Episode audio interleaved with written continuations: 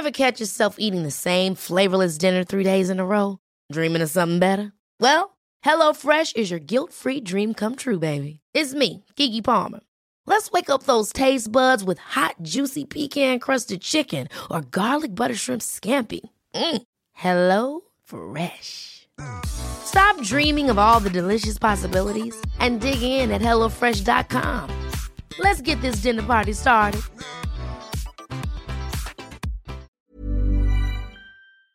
In 9 van de 10 verzorgingsproducten zitten microplastics. Dat zie je niet altijd meteen. Ze zitten namelijk in de kleine letters van je ingrediëntenlijst. Dat is een groot probleem voor zo'n klein stukje plastic. Die microplastics zitten namelijk inmiddels overal, in de natuur en in je lijf.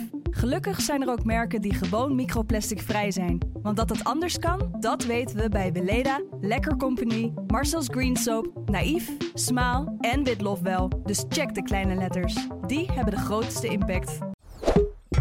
Tony Media.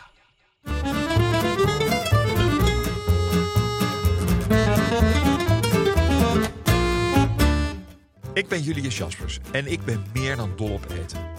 Iedere week pak ik één product uit mijn voorraadkast en zal jullie daar alles over vertellen. Vandaag is dat. De peer. We gaan het hebben over de peer en dan bedoel ik de handpeer.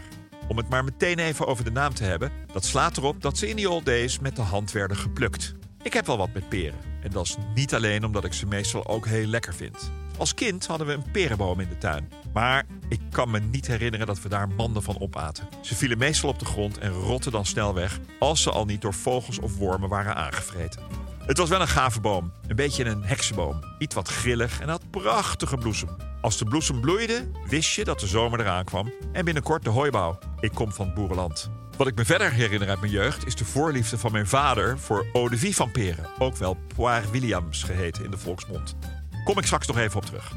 Gedestilleerd perensap dus, die eau de vie. Dus denk aan minimaal 40% alcohol. En het mooiste vond hij om dat te drinken tijdens het skiën in Italië. Waar je op alle pistes kleine barretjes had. Waar je met je skis nog aan zo'n Williams of Birne, ze spreken daar ook Duits, kon bestellen. In het glaasje dreef een stukje peer aan een prikkertje. Zo dronk je iets minder en had de ondernemer wat meer winst. Mooi toch? Maar een traditie die ik niet heb doorgezet toen ik met mijn eigen kinderen ging skiën.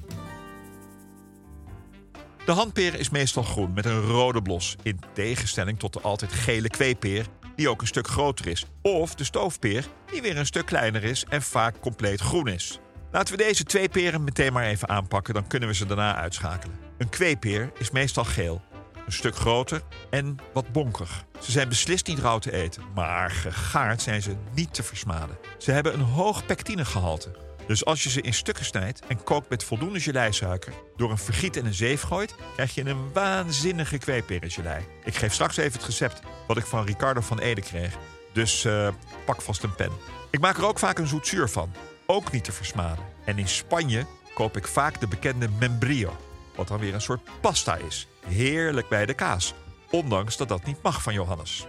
De stoofpeer is ook niet lekker rauw. En die moet je zacht koken. Het lekkerste is het in rode wijn. Maar als je ze zonder wijn kookt, worden ze ook rood. No worries.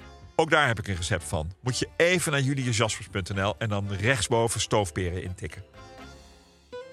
De o zo toffe peer komt van de origine van een plant. De pyrus uit de rozenfamilie. En produceert als hij is uitgegroeid tot boom de bekende peren. De oorsprong van de handperen is te herleiden naar Azië waar de vruchten al duizenden jaren worden gekweekt.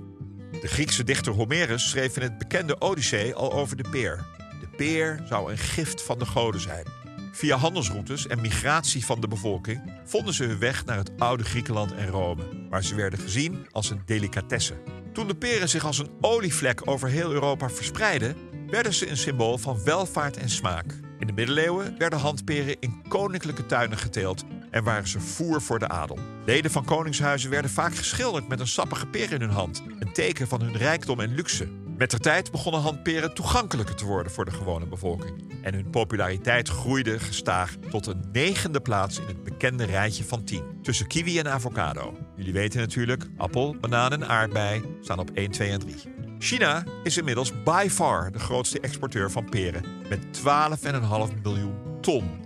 De Verenigde Staten en Italië zijn ieder goed voor 800.000 ton. En Nederland staat als exporteur op een elfde plaats met 224.000 ton. In Amerika waren handperen lang een symbool van gezondheid en werden ze vaak geassocieerd met de vroege nederzettingen en het pioniersleven. De hamvraag van vandaag komt uh, van Pietertje Slager 99. Maar ik pak eerst even appelsap. De vraag komt van appelsap en zegt: Ik heet toevallig peer. Maar hoe kan dit goed verwerkt worden in een warm gerecht? Ja, peer. Wat moet ik ervan zeggen, man? Uh, maak een stoofschotel, gooi de peren doorheen. Ja, er zijn zoveel gerechten met peer. Het internet puilt ervan uit. Pietertje Slager, 99. Ik ben dol op stoofperen, Julius. Wat is een manier om ze goed op smaak te brengen? Nou, Pietertje Slager, dat uh, leg ik ook uit in het recept. Ik zou het vooral in hun waarde laten. Je wil toch wel iets proeven van de peer. Ik gaar ze altijd de stoofperen in rode wijn. De tip van de dag is: neem daar een lekkere rode wijn voor. Want wie denkt er nou als je iets in vieze rode wijn gooit, of zelfs wijn met kurk, dat daar iets lekkers uitkomt? Dus hoe lekkerder het basisingrediënt is, de peer, de wijn, uh, suiker, kaneel, uh, doe er nog een sterrenijsje doorheen of een kardemommetje. Breng het lekker op smaak met wat specerijen. Hoe lekkerder die spulletjes, hoe lekkerder je eindproduct. Zorg er wel voor dat je niet overdrijft. Dat je straks niet peer hebt die alleen maar naar kaneel of alleen maar naar kardemom smaakt. Succes! Het is een beetje als appels met peren vergelijken, want over de hele wereld zijn er wel 3000 verschillende soorten. En voor iedere peer is wel wat te zeggen. Als ik met handperen werk, dan doe ik dat het liefst met de Nederlandse Doyenne de of de Conference. Heb jij ooit een peer de oudejaarsconferentie zien houden? Ik ook niet. De bartetperen uit de Verenigde Staten zijn ook lekker, mooi sappig. De nashi-peer uit Azië is weer heerlijk knapperig. En de Abat Vetel uit Italië weer heerlijk zoet. We hadden het er al even over. De Hollandse peer bloeit in het voorjaar en geeft vruchten in de herfst. Maar door de vele import uit verre landen zijn er eigenlijk het hele jaar peren, ondanks dat ze vooral op het noordelijk halfrond bloeien. Peren groeien uit bevruchte bloemen en groeien in den beginnen naar boven, richting het licht. Op een gegeven moment kantelen ze door hun gewicht, zodat aan het einde van de groei de bloemresten naar de grond hangen. Mocht je peren gaan plukken, het klopt dat die krengen mega hard zijn. Peer rijpt namelijk niet zo makkelijk aan de boom. Dat gebeurt eigenlijk altijd na het plukken. Peren eet je natuurlijk uit de hand, al dan niet geschild. Dat is een keuze. Ik vind met vork en mes een beetje raar. Ze doen het ook fantastisch in salades. Taarten, die waanzinnig lekkere taart. Zo'n soort van in de amandelspijs drijven. De frangipane. Op het kaasplankje, grote vrienden met blauwe en geitenkaas. En maak vooral zelf een jam of chutney of zoetzuur. De zoete peer, zoetzuur zo je wilt, als je er wat mee hebt gedaan, combineert geweldig met hartig en zout. Na aankoop kun je peren een dag of zeven bewaren. In de koeling kun je dat getal verdubbelen, maar in een schaaltje met andere vruchten zoals bananen weer halveren. We hadden het al even over Poir Williams, de uit peren gestookte transparante alcohol die je veel in de Elzas en omstreken ziet. Super lekker. En af en toe kom je er een tegen met een volwassen peer in de fles. Je hoeft niet te zoeken naar een vastgelijmde bodem. Deze flessen worden namelijk in het voorjaar over de bloesem geschoven en hangen dan een paar maanden in de boom terwijl er binnenin een peer groeit. Vaak een stuk duurder. En bedenk dat waar peer zit in de fles, geen alcohol zit. Ook in West-Frankrijk maken ze een drank van de peer. In Normandië, eigenlijk een appelstreek, dus veel calvados en appelsieder, groeien ook peren. En maakt Éric Baudelaire een prachtige poiré. Dat is een cider, maar dan van peren. Eric was vroeger sommelier bij niemand minder dan Alain Passard. Dus weet vrij goed wat hij doet. Nog meer met peer? Natuurlijk. Denk eens aan perenhoning. Overheerlijk. De peer is behalve best lekker ook best gezond. Althans, ze is zeker niet ongezond. 100 gram peer bevat 52 calorieën en 13 gram koolhydraten. En verder kalium, calcium, magnesium, vitamine C, B1 en B2. In het oude China schreven ze de peer voor tegen de hoest. Zijn we er dan? Nee. Je hebt ook nog Kunst met peren. Een satirische roman van Harry Jekkers en Koos Meinert.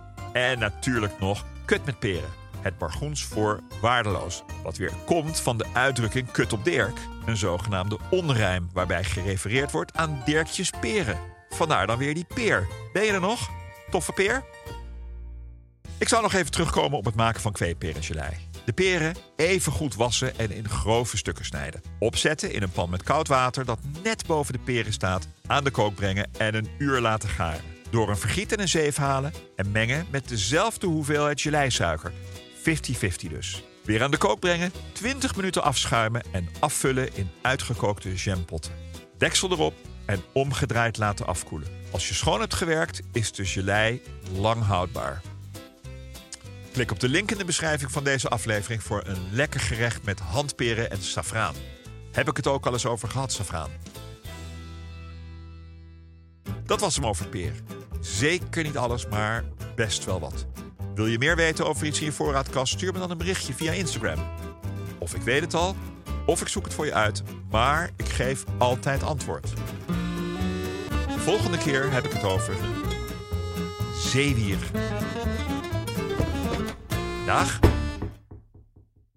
In 9 van de 10 verzorgingsproducten zitten microplastics. Dat zie je niet altijd meteen. Ze zitten namelijk in de kleine letters van je ingrediëntenlijst. Dat is een groot probleem voor zo'n klein stukje plastic. Die microplastics zitten namelijk inmiddels overal, in de natuur en in je lijf. Gelukkig zijn er ook merken die gewoon microplastic vrij zijn. Want dat het anders kan, dat weten we bij Beleda, Lekker Company, Marcel's Green Soap, Naïef, Smaal en Witlof wel. Dus check de kleine letters. Die hebben de grootste impact.